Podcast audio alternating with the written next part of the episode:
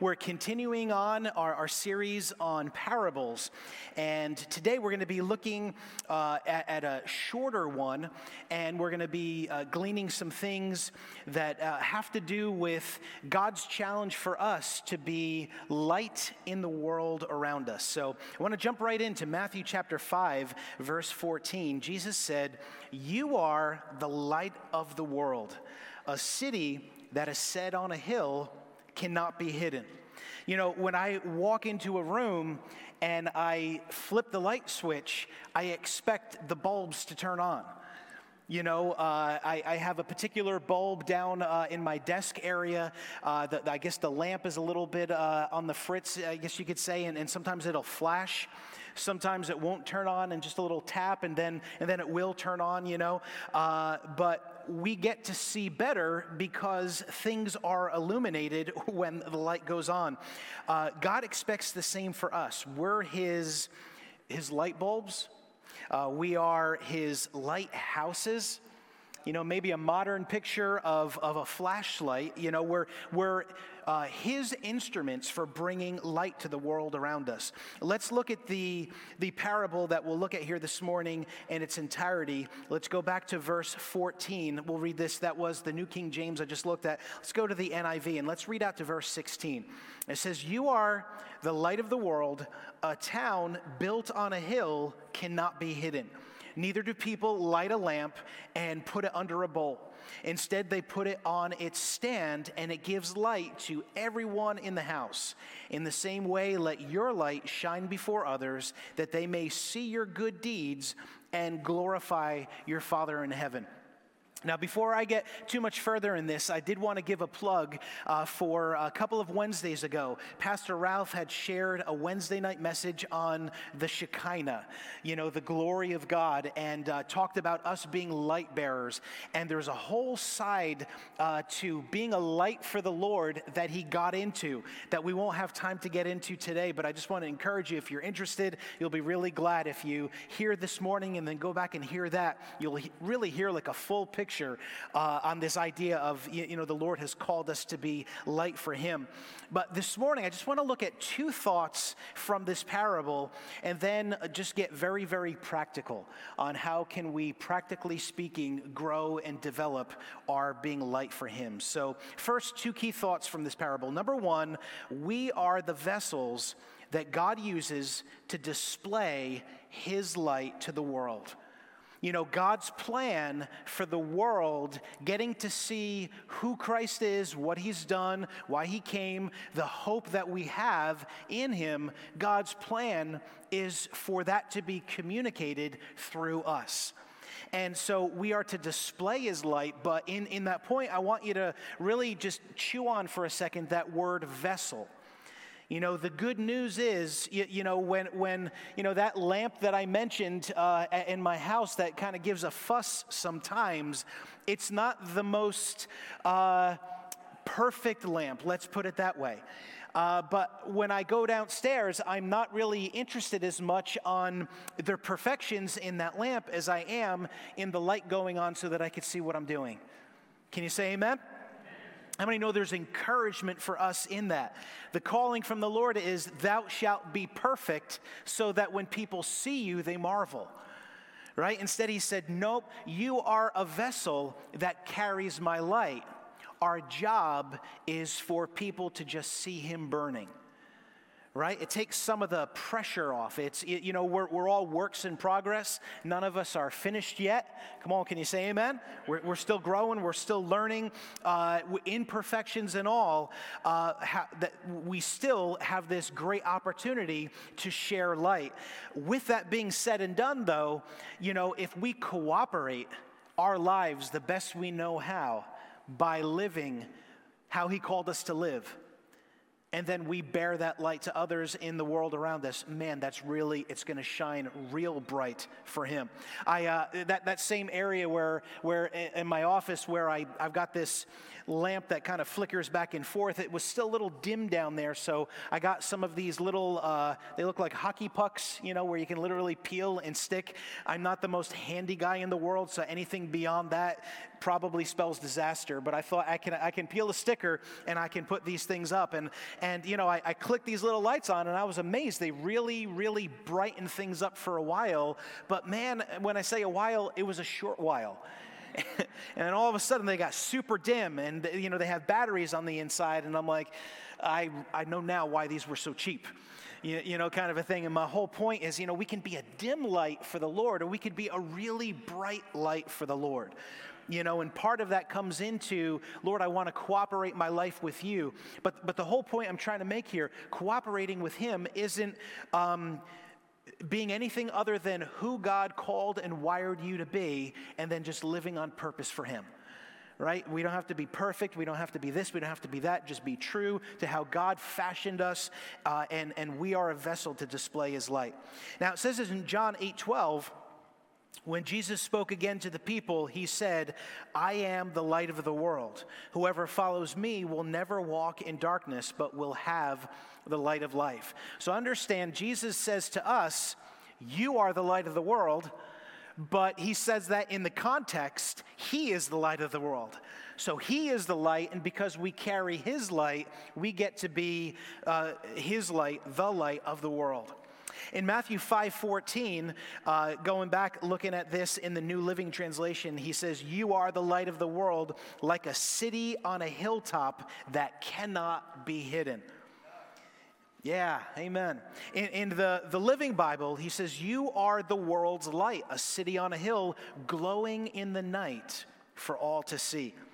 So, what's pretty neat, Jesus, in the context when he's sharing this with those that are hearing it, uh, you, you know, often cities would be built of white limestone ancient towns, they would gleam in the sunlight and they would not be easily hidden during the day just for how much they would shine during the day. And then at night, the inhabitants uh, would have oil lamps, and those uh, lights in their house, those oil lamps, would uh, have a glow throughout that city that would just be visible uh, all around for people to see. So such cities could not be hidden.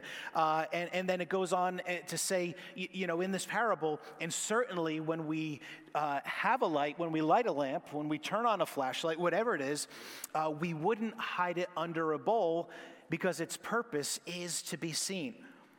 And so, you know, he's trying to get a point here across to believers, you know, to, to get this picture in mind that, that we have this huge opportunity before us and that we have to be aware of it. Be aware of the fact that Jesus, as the light of the world, is saying, I'm working through you. And so make sure you know that and that you don't hide it.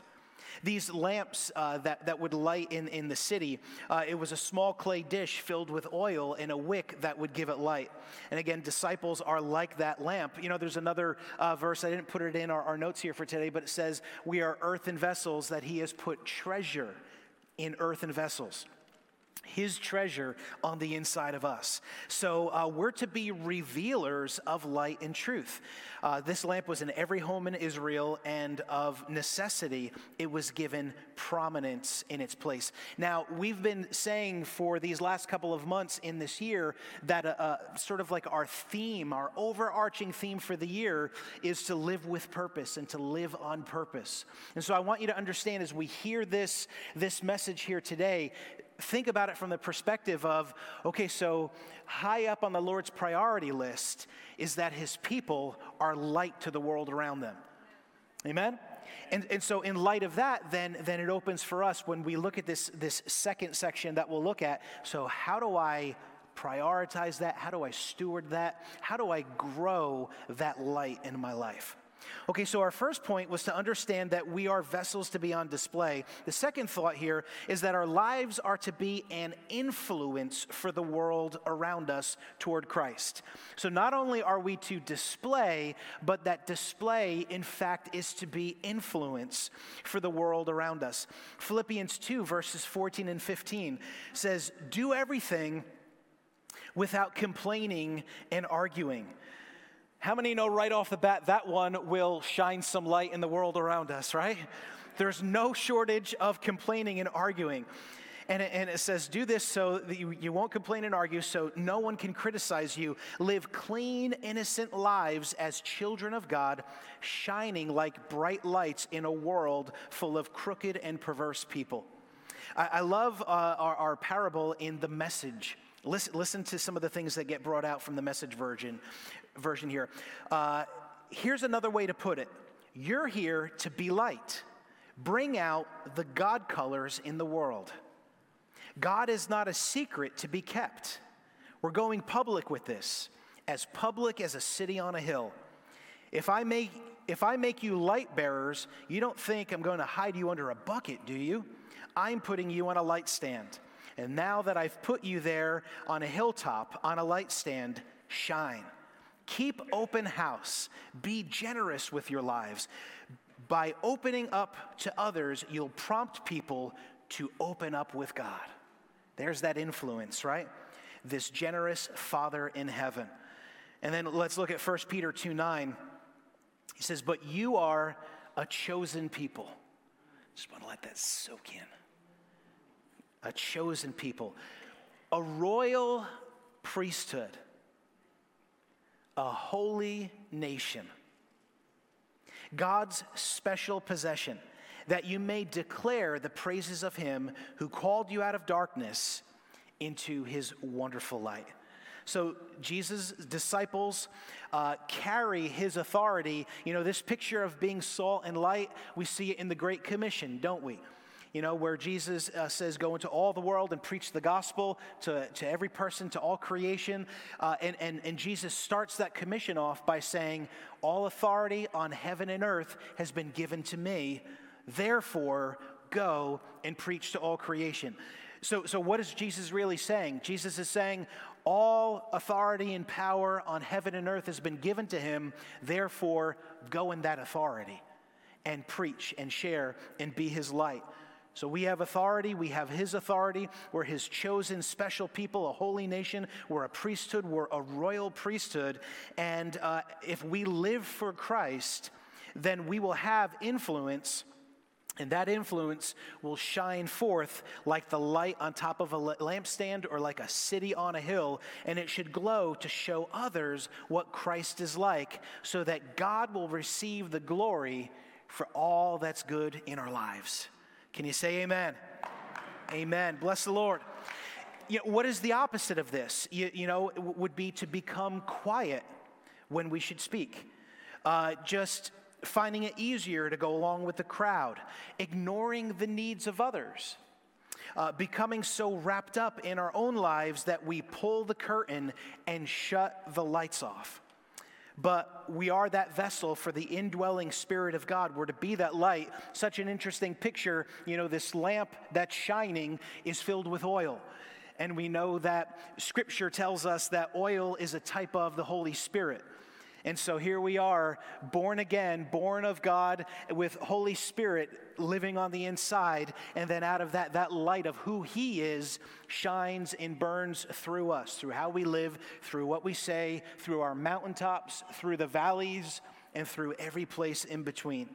So, how do we walk in a growing influence? That's what we're going to spend the remainder of our time looking at uh, in our call to lead others. So, if we want to live on purpose, we want to live intentionally in this next year, we're vessels to carry His light and uh, uh, be on display for Him, these are going to be some intensely practical things uh, that will really, really make a difference in our shining for Him uh, in, in our day to day lives. All right. So let's look at the first one. Number one, when we talk about growing influence, growing light, always start with yourself. Amen? Amen. Always start with yourself. Isn't it so much easier to figure out what's wrong with everybody else? So much easier to be like, here's what you need to, you know. Philippians 2 uh, 12 to 15, again, uh, but in a different translation. Therefore, my dear friends, as you have always obeyed, not only in my presence, but now much more in my absence, continue to work out your salvation with fear and trembling. See, here we have this picture, right? We don't do the work of bearing fruit, it's the Lord who does the work in our lives, right? We can't make ourselves saved, right? That's the whole gospel message. We can't save ourselves, right? But uh, as God does the work in our lives and He lives on the inside, we have an opportunity to cooperate with Him. So he does the work, but we're to work out our salvation. What does it mean by with fear and trembling? That means with great awe and reverence and sobriety and respect for him so that he can work uh, his life out into our lives.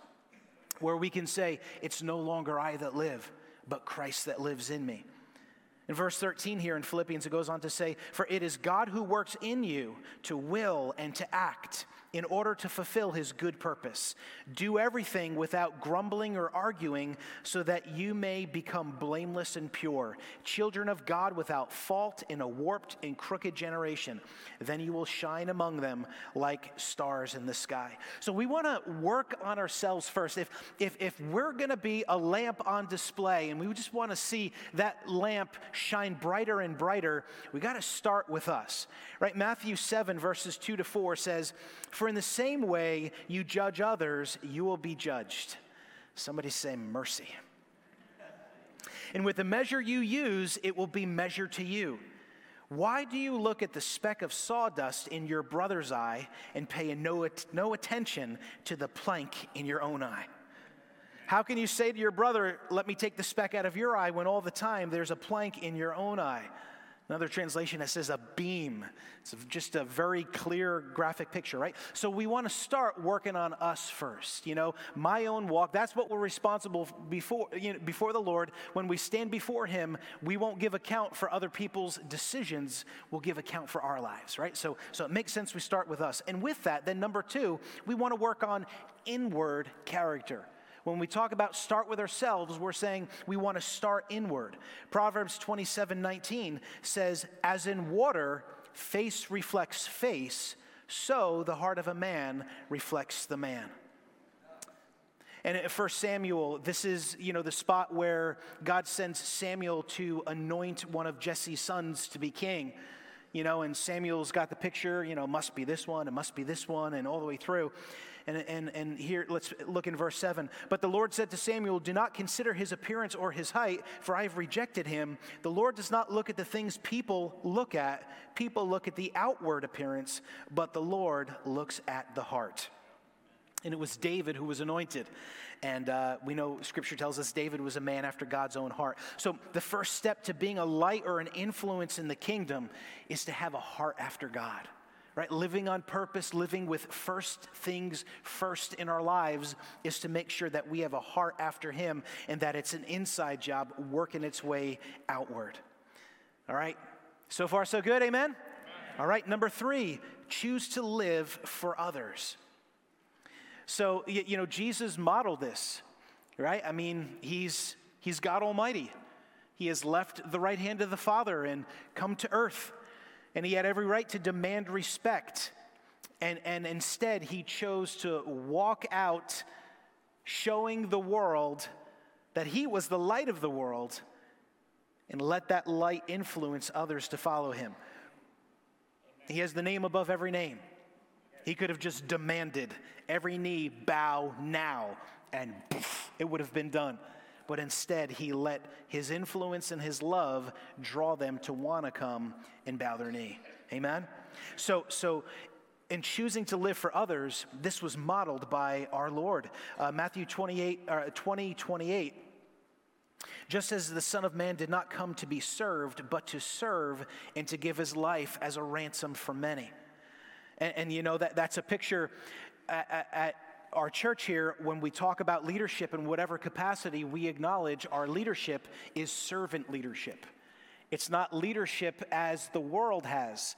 that you know the more leadership you get the more cushy it is and the more rights you get and the more privileges you get actually in the kingdom of god how many know that's flipped upside down right the, the, the, the more that you're given uh, the, the tougher it is the more prices that you're paying the less rights that you have come on can somebody say amen right? To choose leadership in the kingdom of God is to choose servanthood and is to choose to surrender. We have uh, one of our core values uh, for our, our culture here is servanthood, and it says that we will go to heroic lengths to serve people. And we miss it sometimes, but that's the goal. That's the target that we're aiming at. Uh, you know, so this picture of, of serving others and living for others in a world that tells us live for you we want to live for others. Matthew 23 12 says, For those who exalt themselves will be humbled, and those who humble themselves will be exalted.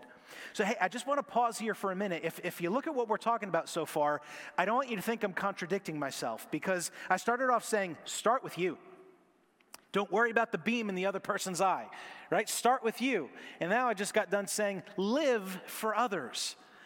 You know, so, so you know, it might bring up the question on, okay, so, so which is it?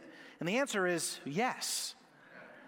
Right? And I, I would say that, that we as human beings, we can get in a ditch on each side of the road here. You know, so yes, we have to start with ourselves, not because we are selfish and self centered, but because our walk with God, we need oil in the lamp in order for that light to glow.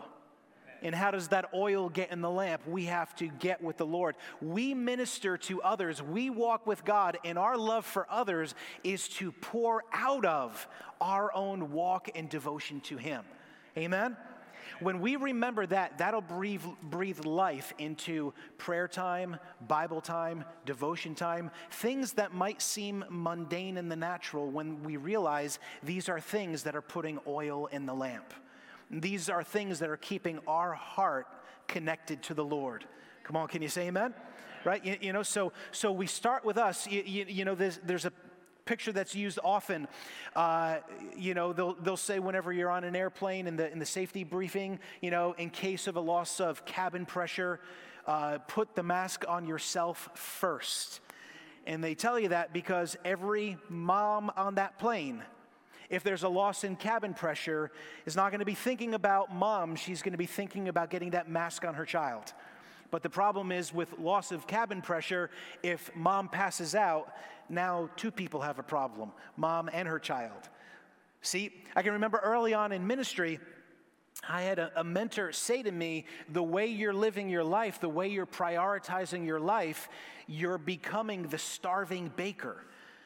And I said, What does that mean, starving baker? You know, and they said, Well, you're, you're serving bread to others, but you're not eating bread yourself first. And so you're starving away as you're ministering to others and serving others. You have to feed yourself so out of that overflow, then you could go and feed others, right? So, so in a ditch on one side or the other, we can get to this place on one side of uh, I'm going to care about others, and it's wrong for me to prioritize my walk with God because I need to be selfless. That's a ditch. On the other side, we can get in a ditch and say, I need to serve me because it's all about me and I'm Mr. or Mrs. Wonderful right? Somewhere uh, between those two, we need to understand no, but out of my own personal devotion and walk with Him, as I feed me, then I catch His heart, which is to love others, and then I pour out to others. And in that place, I keep filling up the lamp, I keep filling up the gas tank. Amen. Amen. So, you, you know, the, the world's method is to lower others in order to raise your own standard, you know, uh, step over somebody else to climb up the ladder. You know, this picture of love for others recognizes that in the world economy, there's a scarcity mindset. There's not enough for everybody, so I better step over you to get what I want. But in God's kingdom, God is the God of abundance. And so we realize there's no scarcity. We don't ever have to be threatened by pouring our lives out and pouring into the lives of others. As long as we are making sure that that relationship is being fed and we're anchored and out of that we're ministering, then really all we're doing is investing in others. And how many know God said He would never be a debtor to any person? Right? As we sow, as we give ourselves away. So, you know, there's a, a scarcity mindset in our world, and you want to know what? There's a poverty mindset that has slipped into the church, that there's not enough. You know, but instead it's no, Lord, all I have is yours. I'm going to surrender to you and trust you. And in my pouring out to others, Lord, you're going to make sure whatever I have need of is going to be met in my life. Can you say amen? All right, so in these first three, we see, you know, kind of working back and forth between the two. Let's go to number four here. Uh, you, you know, this is growing our light. Never quit, but be constantly adjusting. So I have this on here because, you know, the enemy, his top strategies are to lie to us. And when, you know, we trip, we stumble, we sin, we shipwreck a little bit the wagon wheels fall off the wagon, however we want to put it. We fall off the wagon, whatever it looks like. The enemy wants to say, See, I told you, you're not enough, you couldn't do it, you're not going to make it. But how many know he's a liar? Right? That, that's, that's you know not the answer. And he's the one who brings discouragement. He's the one who, who wants to in whatever way keep us uh, put down by uh, whatever would be a setback or a backsliding or a failure however we, we want to put it. But proverbs 24 16 for though the righteous fall seven times they rise again Amen. You know, I heard Pastor James, uh, he said this somewhere in the last couple of weeks, and then I just recently heard somebody say in a podcast, so I heard it a couple of different times. He said, You know, I'm never down. I'm either up or I'm getting up. Isn't that good? You know, that, that's what Proverbs is saying here. You know, we, we, uh, there is going to be no perfectly walking through life. You know, and remember, the enemy is the accuser. You know, he's the one who brings condemnation the voice of the Lord is to convict and to make whole and to help us climb higher, right? And, and you, you, know, in, in, the, in the secular world, they've got this figured out. Well, I should say the people who. Uh, the people who where the cream rises to the surface they've realized that we can't let failure or not getting it or uh, blowing it however we want to put it you can't let it set you back from continuing to run the race that God has called you to. You know, they, they realize that stepping stones to success in the world is through doing it wrong. Right? I mean, think about it. Think about when a, a, a toddler, what if we took the world view of a toddler and said, that's the way we're going to live the rest of our lives? Oh, mercy, right?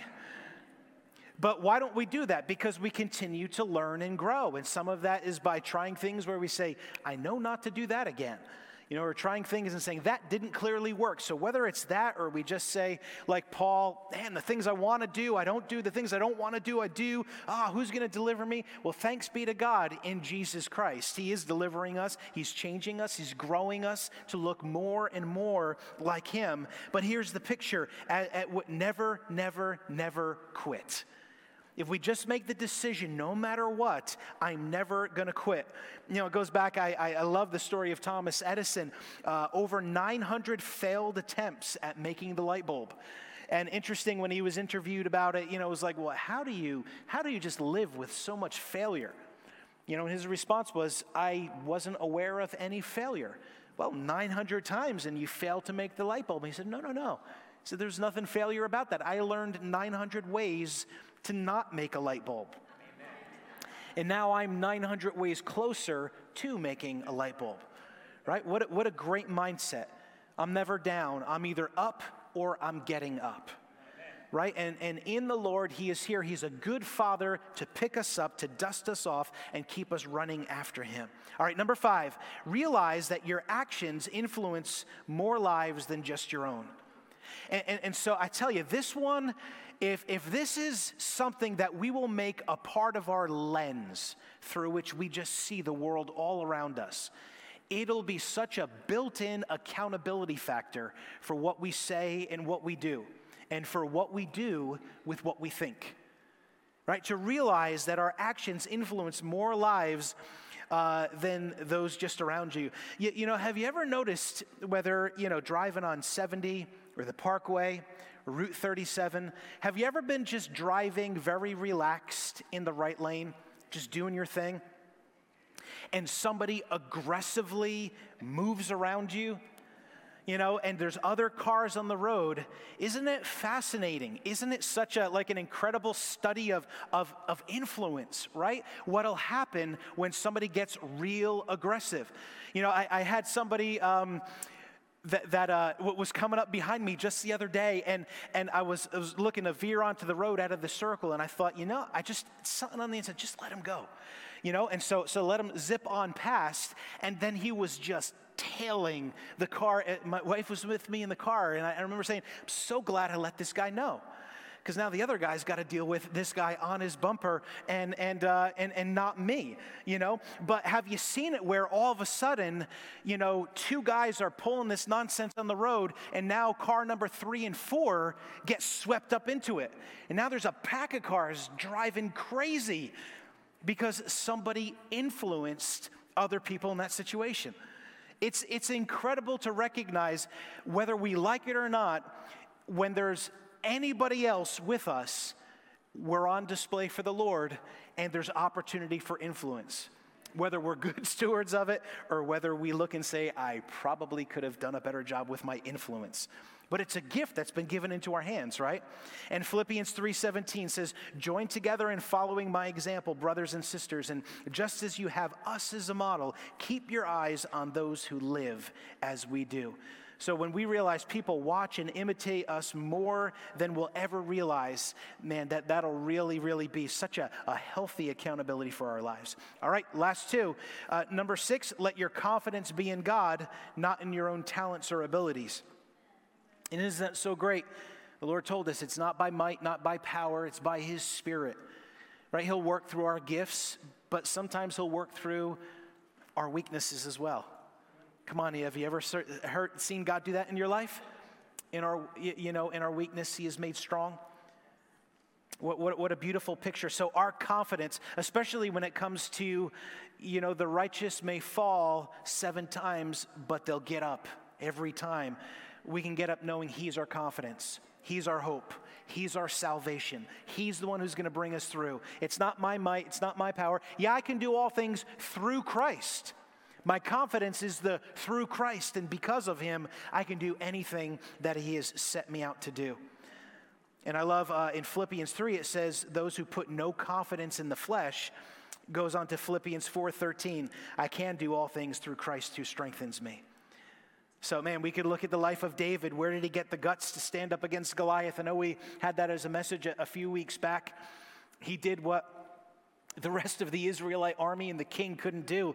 He went out and he said, I'll take down this, this adversary warrior that has everybody else shaking in their boots. And his confidence was so in the Lord, he knew he couldn't lose because he knew who God was. Amen. Amen. All right, the last one here know your values and convictions and be anchored to them.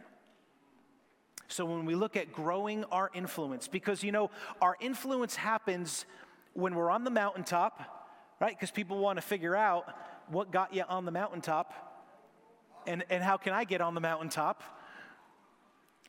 You know, but, but I, I think our greatest influence a lot of times is when we're in the valley and people see, see the Lord in us and what he's, what he's doing in our lives when we're in the valley.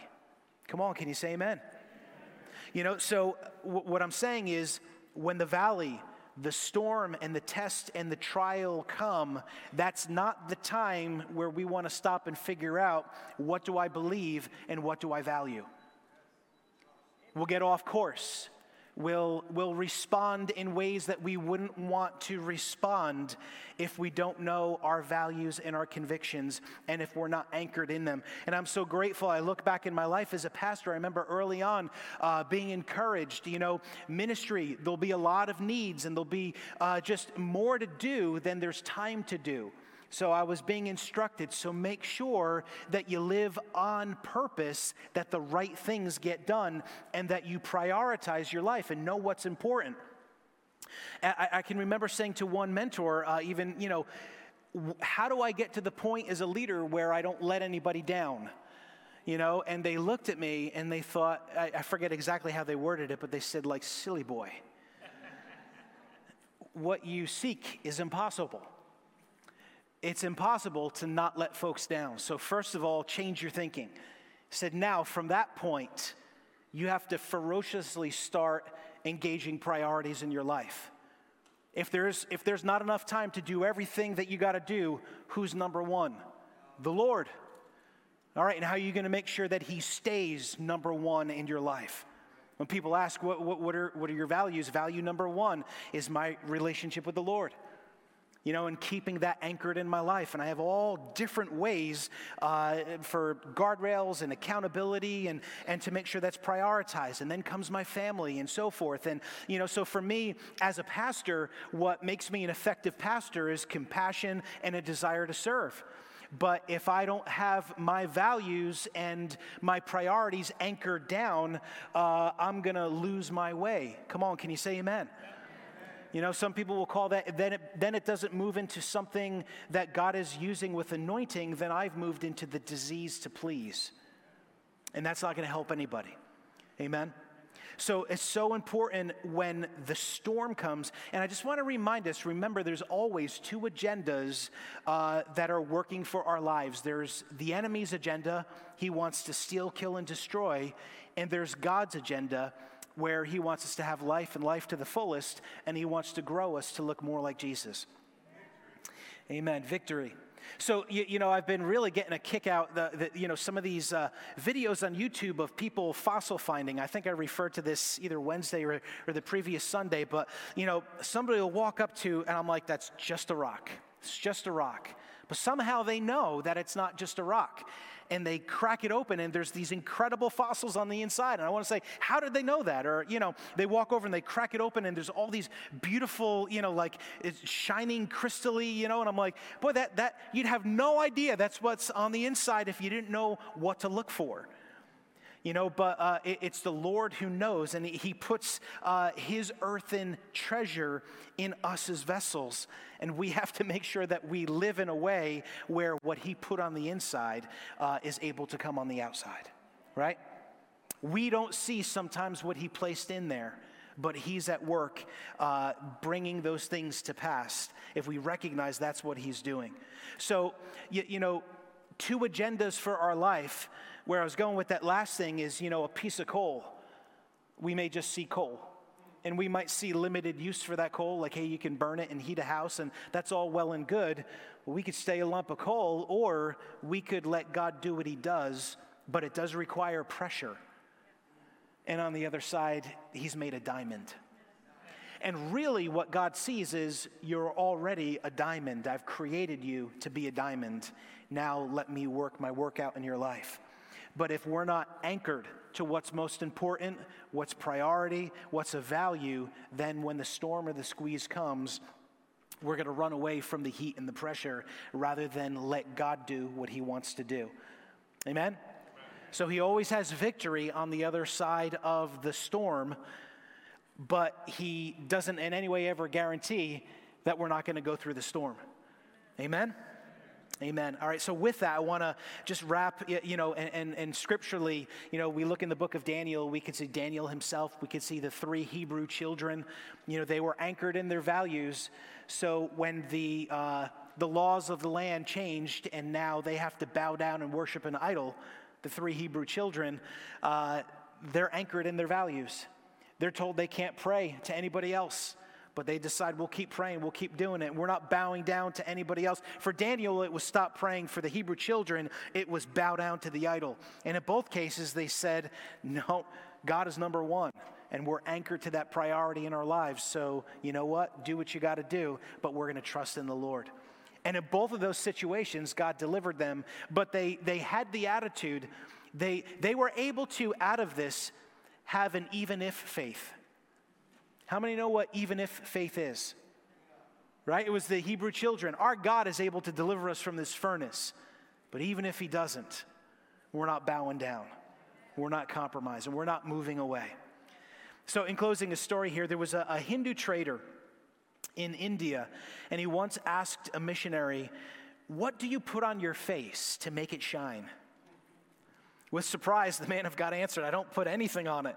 And the questioner began to lose patience and said emphatically, Yes, you do. All of you who believe in Jesus seem to have it. I've seen it in the towns, and he listed all these towns, even the city of Bombay. Suddenly, the Christian understood, and his face glowed even more as he said, Now I know what you mean.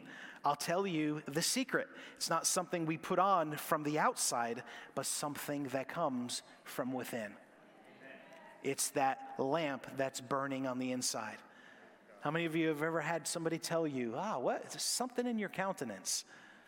You know, and if you're if it's a grumpy person, they'll say to you, "Why are you happy all the time? Why does nothing bother you?" You know. Now, now, granted, as believers, of course, we have our battles, right? But what does that look like in the valley? How are you still standing with what you're going through in the natural? I want to encourage you, church, you're glowing. You're glowing for the Lord. When somebody says, You were given such a scary thing here, how come, you're, how come it seems like you don't have a care in the world? It's because the Prince of Peace lives in my heart.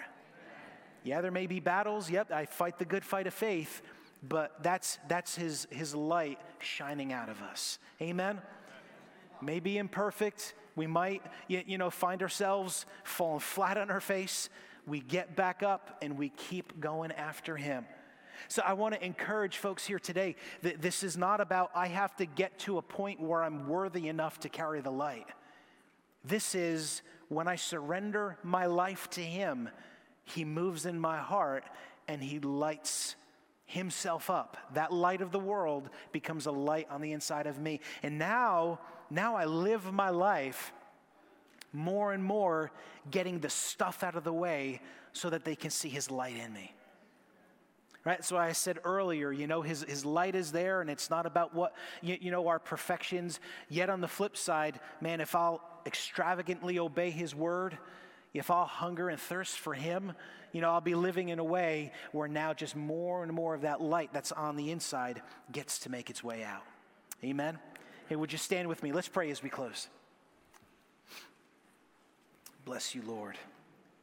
And you'll see in our next steps, there's a couple of places where, you know, you can reflect. There's a verse to memorize just to keep reflecting on this. And then you're invited just to look at these seven things that we went over. And just simply, you know, if you were to say, hey, if there was one or two of these that God's putting his finger on that would most benefit me to see his light grow in my life, what would they be? And how can I start embracing those things. You know, some of these things are mindset things, aren't they? You know, how powerful would it be for us to keep on the radar all the time what I do affects people around me? What I do affects those around me. Those that know me best to strangers I pass on the road or in the store or wherever else, right? Amen. So, Father, as we close here today, Lord, we just thank you so much. Pastor Nate talked about this partnership, this privilege that we have to see your kingdom advance. Lord, how humbling, how inspiring to recognize that the purpose of our life not only includes, but is founded in being, being a part of your plan.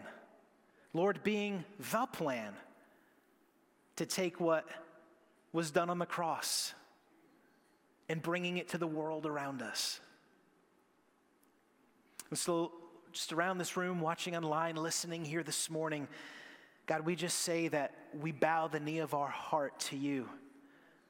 Lord, maybe some for the first time saying, Jesus, I need you to be Lord of my life. Move into my heart, forgive my sin. Or maybe some of us just reaffirming, recommitting, Jesus, you are Lord of our lives. You rule and you reign in this vessel. Lord, take these things that we looked at here this, this commission, this call to be a city on a hill, to be light to the world around us. And Lord, we're just asking you to burn away all that's not of you, all that gets in the way. Lord, as we've gone practical again today and looked at seven different areas and how we'll live in the day to day, Lord, take each of us personally by the hand.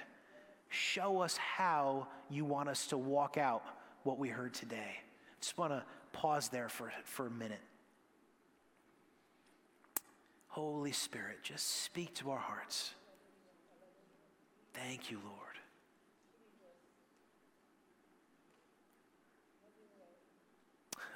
Thank you, Lord. And just for anybody who would want to say, fill me with fresh oil for the lamp this morning,